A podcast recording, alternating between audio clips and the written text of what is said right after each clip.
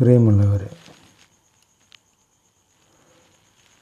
ആ ഒറ്റ വാക്കിൽ ഞാൻ പിടിച്ചു നിന്നിട്ടുണ്ട്. ഒരു കഥ. പ്രിയപ്പെട്ട എഴുത്തുകാരിയാണ് കാരൻ ആംസ്ട്രോങ്. അതീവ ഭംഗിയുള്ളൊരു കൗശലമുണ്ട് ആ എഴുത്തിലെല്ലാം. കുറച്ചുകാലം കന്യാസ്ത്രീയായിരുന്നു അവർ. പിന്നീട് മഠം ഉപേക്ഷിച്ചെങ്കിലും സ്നേഹ സ്നേഹത്തോടെ മാത്രമേ അവർ ആ കാലത്തെ ഓർക്കാറുള്ളൂ. സ്നേഹത്തോടെയും കരുണയോടെയും വിജോയി വിയോജിക്കണമെങ്കിൽ കുലീനമായൊരു മനസ്സു വേണം. കരുണാർദ്രമായ ജീവിതത്തിലേക്ക് പന്ത്രണ്ട് ചുവടുകൾ എന്ന പുസ്തകത്തിൽ കാരൻ ഒരു സംഭവം പറയുന്നു. വൃദ്ധയായ ഒരു കന്യാസ്ത്രീയെ കാണാൻ പോയതായിരുന്നു കാരൻ. തീരെ വയ്യ അവൾക്ക്. മരണത്തെ കാത്തിരിക്കുക കാത്തിരിക്കുന്ന പോലെയാണ് ഓരോ വാക്കും. അധികം ആരോടും സംസാരിച്ചില്ലെങ്കിലും കാരന്റെ കൈപ്പിടിച്ച് ഒരു വാക്ക് പറഞ്ഞു എല്ലാവരും പറഞ്ഞത് നീയൊരു പ്രശ്നക്കാരിയാണെന്നാ. പക്ഷേ നീയൊരു നല്ല കുട്ടിയാ. എനിക്കത് നന്നായി അറിയാം.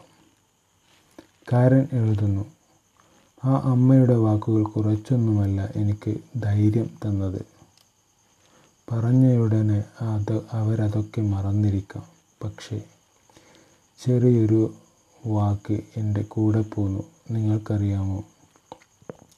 മനസ്സ് വല്ലാതെ തളർന്നു പോകുമ്പോഴെല്ലാം ആ ഒറ്റ വാക്കിൽ ഞാൻ പിടിച്ച് നിന്നിട്ടുണ്ട്. മരണത്തിന്റെ വക്കിലെത്തിയാൽ എനിക്ക് നൽകിയ ധൈര്യമുള്ള ഒരു ഒരോർമ്മയാണത്.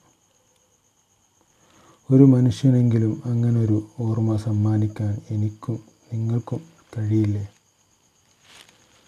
വേൾഡ്സ് വർത്തിന്റെ ചെറിയൊരു കവിത കൊണ്ടാണ് കാരൻ എഴുത്ത് ചുരുക്കിയത്. ഒരു നാളും മാഞ്ഞു പോകാത്ത ഒരു നിമിഷമെങ്കിലും ബാക്കിയാകാൻ നമുക്ക് കഴിയട്ടെ. ഒന്ന് മനസ്സ് വച്ചാൽ ആർക്കാണതിന് കഴിയാത്തത്? ഒരുപാട് മനുഷ്യർക്ക് സഹായങ്ങളുമായി ഓടി നടക്കുന്നൊരു സുഹൃത്തുണ്ട്. അവൻ പറഞ്ഞൊരു വാക്ക് എപ്പോഴും ഓർമ്മയിലുണ്ട്.